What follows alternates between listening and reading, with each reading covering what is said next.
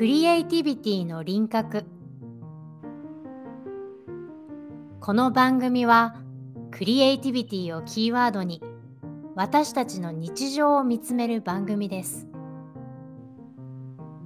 はっきりとした輪郭のない曖昧なことを考えるって美しいことだと思いませんか？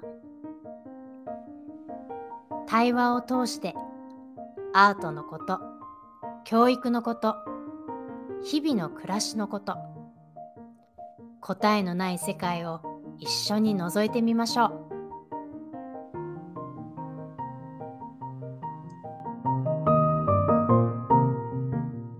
皆さんこんにちは。こんにちは。玉川さやかと。大河内千秋です。はい。えっと本日は第68話になります。はい。はい。えっと先々週だったかなはい、えっと、私、初めて講演会というの、あ、初めてではないですが、あの、うん講演会というのをやらせていただきまして、はい。えー500人の、すごい。あの、保育士さん。に向けて、まあ、研修という形で、あの、90分間お話や、あの、ちょっとミニワークみたいなのをさせていただく機会をいただきました。はい。はい。まあ、とにかく500人の前で話すということ自体初めてだったかもしれません。あーすごいオーディエンス。オーディエンスでした。もう素晴らしい機会をいただいたなと思いまして。うん。はい。で、どういう内容だったかと言いますと、はい。あの、まあ、タイトルはね、子供の体から溢れ出すクリエイティビティとうん。大人の視点。うん。うん。で、えっと、私が普段子供たちとやっている表現遊びだったり、まあ、うん体遊び、その実践から見えてきたことっていうのを、実際のエピソードをたくさんお話ししながら、先生たちにあの、うん。お伝えしてきたところです。はい。うん。なんかどんなことを話したかっていうのをちょっと皆さんに今日、あの、シェアしたいなと思っていて、うん。まあ私はあのダンスバダンスアーティストというバックグラウンド、まあ、そしてティーチャーをずっとあの教育者をずっとやってきてるわけですけれどはい。なのでもともとこう子どもたちとの関わり方や子どもたちを見る時の視点っていうのが体や動きにあるなっていう特徴が自分にはあるなと改めて考えました。うん。うん、これ結構話されてないんじゃないかなって思ったりして。なるほど。うん。皆さんどうですかね？子供のことをどう、何を基準に見ていますか？あるいは人、子供でなくても、大人であろうと子供であろうと。千秋ちゃんどうですか？人のことを何で見ますか？判断しますか？うん。多分直感ということになってしまう気がするんですけど今伺ってて思ったのが、うん例えば子供とか動きで見る時って割と例えば多動だったりとかネガティブサイドばかり取り上げられがちな気がしました。ああ、なるほどね。体が発してるポジティブな情報みたいなものってあんまり話題に上らなくないですか？まあ確かになんかじっとできてることが素晴らしいみたいな文化がどうしてもあるからね。静止なんだよね、それって。うんなんか不不思議だなって思いました。そうじっとしてるしてないだけじゃなくてもうんなんかうんと今ちょっとハッとしておりました。うんうんうんうん。確かにそうだと思う。あとはなんか動きとか体っていうワードを聞いた途端に、なんかうんダンスの知識がないととか、スポーツの知識がないとって思われがちなんじゃないかなっていうのもちょっと感じてて。うんうんそうですうね。んでなんで私が体や動きに注目するかっていうのはもちろんダンスのバックグラウンドがあるのは大きいしそのダンス教育って言ってあのダンスを学問として捉えた教育を自分が受けてきたからっていうのはあってうんまあその中には解剖学とか、うんまあ、あのソマティックって言って前はちょっとだけあのうん。触れていると思うんですけど、あの自分の体の内面っていうのを経験的にあの感じるための勉強ができるエリアもあったりとかして、うん。だからそういう勉強してるとこうダンスをただの動きの連続として捉えずにこううん。体自体が発発している表現だったり体自体が持っているつながりだったりっていうのを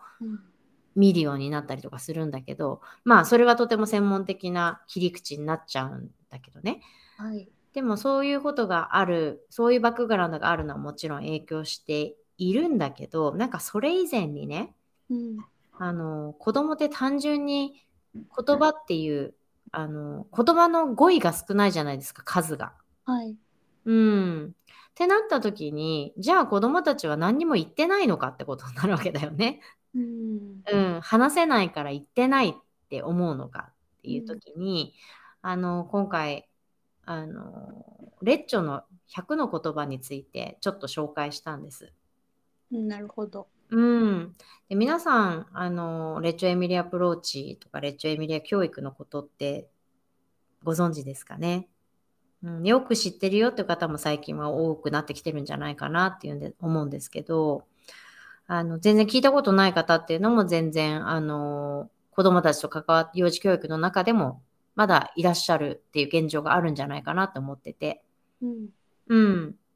で、すごく簡単にかいつまんで言うと、あの、レッチョエミリアアプローチ、まあ、もう千秋ちゃんの方が詳しいと思うんだけれども、いいあのね、第二次世界大戦後にローリス・マラグッチによって生み出された幼児教育ですよね。うんはい。でその、なんか私がいいなって思うのは、あの、私自身はレッチョエミリアアプローチのプラクティショナーじゃないし、あのすごく勉強したわけじゃなくて、その哲学が好きで本とか読んで独学している状況なんですけどね。うん。あのなんか子供の姿、子供のイメージっていうのがすごい具体的にあるなって思ってて、うん。その子供感っていうか子供の姿っていうのが自ら主体的に動いて、自ら能力を発達させていく一人の人格っていうふうに子供を見る。うんうん、なんかここが私すごく気に入っていて。うんで、その100の言葉っていう詩をね、うんあの、マラグチが書いているんですけど、その子供感っていうのをうん表すためにね。うんちょっと読んじゃおうかな。はい。読んだことなかったよね。読み上げたことはなかったです。あ、なんかこれいろんな役があるんですよね。うんうんうん。なんなん何種類かあるんですけど、ちょっと読み上げてみます、今日は。はい。はい。えー、100の言葉。冗談じゃない。100のものはここにある。子供は100のもので作られている。子供は100の言葉を、100の手を、100の思いを、100の考え方を、100の遊び方や話し方を持っている。100。何もかもが100。聞き方も、驚き方も、愛し方も、理解し歌う歌う時の喜びも100。発見すべき世界も100。発明すべき世界も100。夢見る世界も100。子供は100の言葉を持っている。他にもいろいろ100、100、100。けれども、その99は奪われる。学校も文化も頭と体を分け、こう教える。手を使わないで考えなさい。頭を使わないでやりなさい。話をしないで聞きなさい。楽しまないで理解しなさい。愛したり驚いたりするのはイースターとクリスマスの時だけにしなさい。こうも教える。すでにある世界を発見しなさい。そして、100の世界から99を奪ってしまう。こうも教える。遊びと仕事、現実とファンタジー、科学と発明、空と大地、理性と夢。これらはみんな共にあることはできないんだよと。つまり、こう教える。100のものはないと。子供は答える。冗談じゃない。100のものはここにある。はい。はい。ハッとさせられますよね。ドキドキしちゃうのよ、これ読むと。とか、ブスブス刺さるのよ。うん、ちょっと泣きそうになるの。うん。冗談じゃないですよね。冗談じゃないよって感じ。冗談じゃないんですよ、本当に。やっぱこの100の言葉って何だろう、ね、これいろんな役があるってさっきも言ったんだけど、やっぱマラグッチはその子供のね、潜在的に成長していく力があるっていうのを知っていた人、うん、うん、なんか私これを見た時に、うん、体と動きも子供たちのすごく大切な100の言葉の一つだなって思ってるわけ。うん、本当にそうですね。うん。で、この講義では、あの、それを証明するためにっていうか、うん、なんか、もっとこう、私たち大人も、その体の中に答えがあるっていうふうに子供に限らずね、うん、体の中に答えがあるって私は思っているし、うん、あとどんな芸術形態もやっぱり身体を使うからあのダンスだけじゃ本当になくて、うん、あの絵を描くことも歌うことも踊ることも演じることも全てその芸術やアートってものっていうのは体と動きが入ってるじゃない、うん、講義に捉えていくと。うん、うん、で私たちの体の反応とか体から出てくる感覚や感情っていうのは、うん、あの言葉より先にあるんだよね。うん、で、それに名前を付けたのが言葉なだけであると思うわけ。うん、だとしたら言葉の発達がまだ十分でない子どもたちの動きや体をよく見るってことには彼らの100の言葉を理解する彼らに見えてる世界っていうのをあの理解するのにとてもとても重要な情報源だと思うわけ。うん、うんだからまあ子供たちのこう自分で学ぶ力っていうのをもっと信じながら、うん、彼らが今何を捉えてるかっていうのを、あの、うん、捉えられる大人でいたいねっていう話をさせてもらったの。うん、うん、でねそれを証明するにあたって証明になったかわかんないんだけどなんかちょっとほら大人になると体とかこあの頭と体を分けるってさっきも詩の中にあったんだけど、うん、あの頭と体って私一緒だと思っているから、うん、ね、考えることと感じることは別とかさ体でやってることと感じることは別みたいな考え方もちろんあるんだけど、うん、でも絶対別じゃないって私は信じていて、うん、何かそれをみんなで感じるワークがないかなって思ってね調べてったら、今回あのーちょっとリサーチをしている、そういうことをリサーチしているグループ、フィンランドのグループを見つけたわけ。うん、で、まあ、あの、さっき言ったソマティックって言って自分の内面を探るあの学問っていうのがあるんだけど、うん、それでもやっぱり思考や感情っていうのは体から生まれてくるってはっきりと言うんだよね。うん、脳みそから生まれてきてそれに体が言うことを聞いて反応するというよりも、うん、体がから思考や感情が生まれるっていうことは私はもう当然だと思って今まで生きてきたんだけど、うん、なんかそれを表すのにぴったりな研究グループがいて、うん、あのフィンランドのね研究グループなんだけど、うん、あのフィンランド人とスウェーデン人と台湾人、700人を対象に行った実験なのね。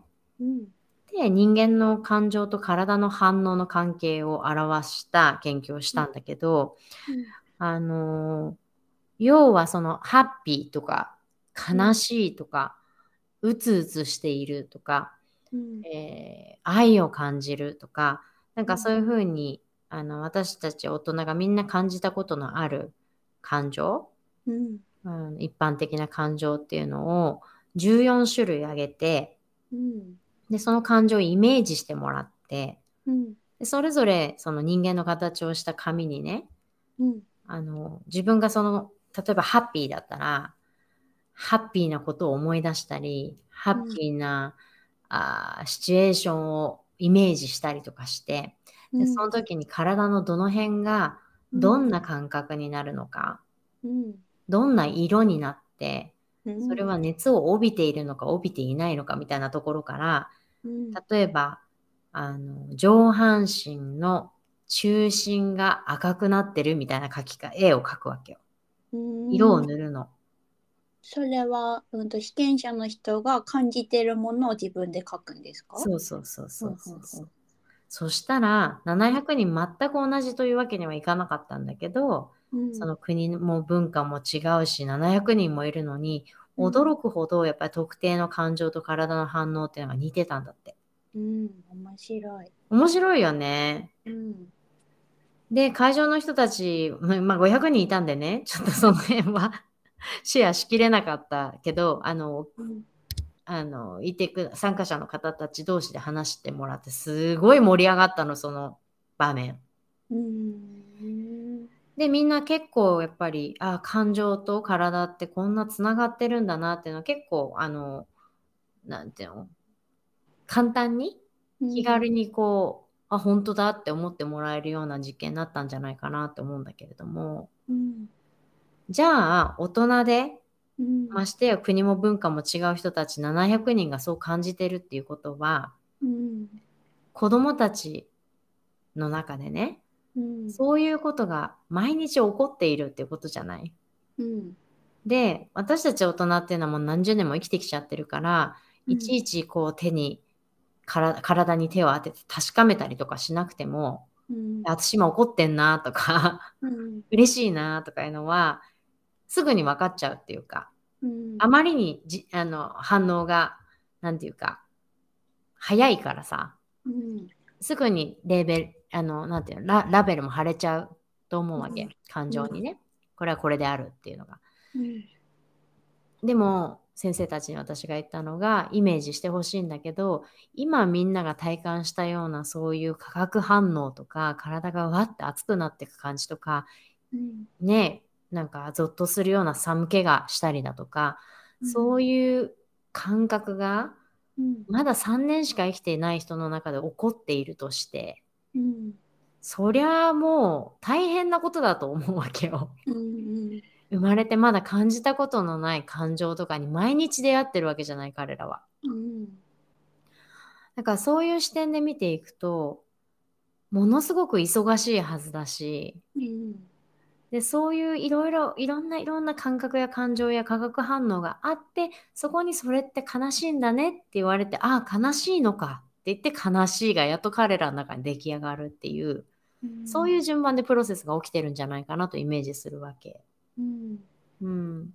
だとすると、今日この子の体の中でなんどんな感情が生まれ、感覚が生まれ、うん暮らしているんだろうっていう視点で大人が子供たちのことを見れるようになったら、うんなんかもうちょっとその子供たちが喋ることができる100の言葉にうん私たちが近づけるんじゃないかなっていうふうにうん投げかけてみました。あ面白い。イエーイ ねえ。あだからほら前にずっと前に話したその丸になるっていうこともさーうん丸になれない年中さんたちの話でねもうすごいドラマがそこにもあるっていうエピソードがあったと思うんですけどうんああいうグワンって手を引っ張られちゃって自分の体重がダダダって移動していくうん。その感じとかも生まれて初めて感じたとしたらうん。すごい衝撃だと思うんだよね。ううん。うん、自分の体ではコントロールしきれないことが外の力から加わって起きちゃうこととかってうんすごいショックだと思うしうん。あるいはスリルかもしれないしうん。痛いって言われてはごめんって初めてそういう対話があったりとかもするだろうしうん。そういうフレッシュな感覚がね動きや体の中にいっぱい溢れてると思うの子供たちの中にね。それを早く絵になりなさいって怒って 絵にさせるのは簡単なんだけどうんそのドラマを取り上げちゃう権利は大人にはやっぱりないなってうん思っちゃったんだよね。なんかその研究グループフィンランドの人たちだっていうのを聞いててなんか納得したところもあって、フうん。ィンランドって結構その精神病を患ってる人たちの病院での取り組みとか結構ユニークなところもあったりしていへて。え。北欧ってやっぱりその幸福だって言われる反面あの冬季うつがめちゃくちゃ多くってその日照時間が明らかに少なくてね。ビタミン D が摂取が下がっちゃうからうつになる人が多いっていうでまあ自殺だったりとかねいろいろありますけどやっぱりその抗えないなんというか環境であったり自然から受ける体とそこが心を絶対に切り離せないって多分みんなもうその体感で分かっているように想像していてでもなんかこれって別に地球のどこに住んでてもみんな共通で影響を受けてるはずなのになんかあまりにもその日本がで都会で暮らしてるとその自然をコントロールしているっていうことにすら意識しないほどなんか何でもコントロールできるのが当たり前ででも子供が育っていくのって一番本当はコントロール効かないはずなのにうんうなんかそこの部分のこの当たり前ではないという世界観みたいなうん。ところとやっぱりその体と心とみたいなことあるかなってすごく思いました。ねえ面白い。うんさすがあの北欧の文化を感じた人からの言葉だな。うん、なるほどなるほど。そうなんだよ。なっちゃうんだもん。ん？すぐ夕方になっちゃうし、夏は夜の10時半まで明るいから外で飲んでる。そうそうそう。イギリスとかもそうなんだよ。すっごい明るいの夜とかね。だからやっぱイギリス人も冬は鬱になる人すごい多いんだよ。うん天気が悪くて有名じゃないですか、イギうんリス。うんうん、本当に曇ってるからね。うん。面白いなそうなんか支援センターにいてその普通に気圧が低い日とかあるじゃないですぁ。か。うんうんうん。あとなんか知んないけどやっぱりそこに集合してる子どもの年齢問わずちょっと場の空気が立つみたいなこと何回か経験してて。うん、なんかもうこれは無視しちゃいけないんじゃないのかって思ってその日々の天気と人のムードみたいな本当やよ。なんか今でこそなんかその気象病っていうものがね認知されて、あの養生してどうぞみたいなうん。待ってきてるけど、うんなんか子供たちはやっぱりそういうのもダイレクトに大人よりもっと繊細に多分ダイナミックに受け止めてるからうん。なんか大人が感じてる何倍も感じているしそれがポロッと体から溢れ出てるじゃないのかなっていうのはすごく同意します。うんあダイナミックに感じてるってすごくいい言葉だね。うん、まさにそれだと思う。あの、よく大学生に話すんだけど、ダイナミックって言葉聞くとさ、うんダイナミックなあ動きとか、あうん映画とか聞くとなんか壮大なイメージが皆さんあると思うんだけど、でもダイナミックスっていう言葉って、もともとの英語だと強弱だったり、大小だったり、うん。そのいろんなクオリティのものがあるからドラマチックにダイナミックになるっていうんで、ちょっと日本語のダイナミックなこと、ダイナミックっていう言葉って、うん。ちょっとなんか壮大な方だけのイメージを持ってるようなイメージがあるんだけど、今の千秋ちゃんの話し方してくれると、本当にちっちゃなことから大きなことまで、うん。あらゆるものを感じて生きているのが子供だなって改めて思ったな。うん。うん。いや、本当にそうだよ。いや、でもそれってその女性の PMS もそうだと思うし、うん。あの男性の更年期も最近はあるなんて言われているじゃない？はい。その気圧のこととかそういうのなんかもっともっと別に受け入れていけばいいのにね。なんか不快感を無視して突き進むじゃない？無視しないとやってられないっていうのもあるんだけどさ。うんね。あとほら高校生は眠いって言って。うん。起きられないんだって。本当科学的に起きられないようになってるのにうん。無理やり学校の時間はもう何時って決まってる？うん。なんかそれに対してもちゃんと対応してる西洋のがあの学校とかってあるんだよねやっぱりね、うん。うん、そもそも起きてられないんだから勉強させちゃってしょうがないだろうっていうね。うん。科学的な根拠に基づいて。うんうんあるって聞いたことあるな。うん。うんそう。だからまあ体とか動きを見ていくとうん。なんか私はこうしたいとかこうありたいっていううん。ことにだんだんとこうフォーカスが合ってくると思うんだよね。うん。だからそういうそれって結局はアイデンティティの獲得につながっていくじゃない？私はこういうとこういう気持ちになる時にこうしたくなるみたいなのが体から分かってくるとうん。私はこういう人ですっていうのが出来上がっていくつまりはアイデンティティの獲得につながると思うわけ。うん。うん、でこれって大学生とかがさ例えばもうすごく恵まれて芸術学部とかに行ってるのに自分がどんな作品作りたいか分かんないとかってさうんそういう体の感覚から来るアイデンティティの確率が起きてないからだと思うんだよね。うんうん、だからわかん頭で考えることじゃないこと頭で考えようとするところとかがあってもちろん、まあ、そのデザイン思考なのかアート思考なのかみたいな話またなるかもしれないけどうん特にダンスみたいなものは頭の中でデザインしきれちゃうの私はつまんないなって思うんだよね。うんうん。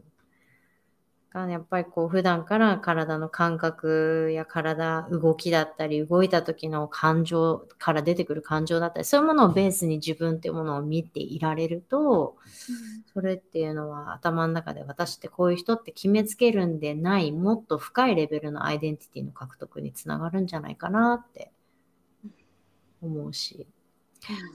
うん、であとはほらその体の動きを通してさ人と関わらざるを得なくなってくるじゃない動きが出てくると。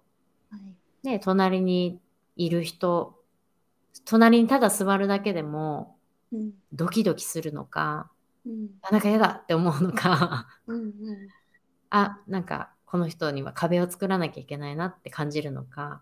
うん。わかんないけどただ座るっていうそれこそ静止してるように見える動きでもうん私たちって人間関係の確率をさ電車の中とかでももうずっとやってると思うのよ。うんうん。だから本当に体や動きっていうのをキーワードにしていくとそういう個人のアイデンティティだったり人、人間関係のね構築だったりっていうことの答えというかうん現状がもりもり入ってるんじゃないかなとうんいう話をしてまいりました。すごい興味津々です。面白かった。うん面白かったって私が言うことじゃないけど、あの、それを興味持って聞いてくださったってことが起きたことが面白かった。うん。でそこでは今までご紹介してきたその例として、あのグローバルワークショップのお話もしてきたし普段のね表現活動のお話もしてきたしあとは最後にその多様性っていうのがすごく大事だっていう話につなげていって、皆さんにもちょっと小さな絵を描いてもらってそれを会場中の人がこうお互いに鑑賞して楽しむっていう時間も作って最後ちょっと収集がつかなくなるぐらい盛り上がってましたけど。うん。すごい貴重な機会をいただいて。うんうんなんかねそうそういう子供と関わる大人たちがどういう視点を持ってるかっていうのがうんあのやっぱり大事だしその視点を体や動きっていうところに当てていくとなんか見えてくるものが増えるんじゃないかなっていうお話でしたね。うんうん。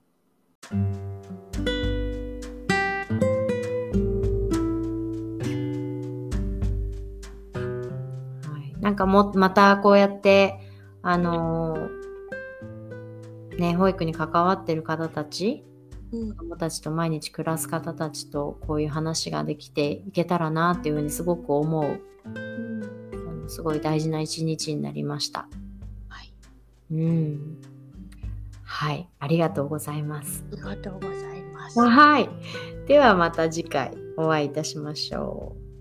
ありがとうございます。ありがとうございました。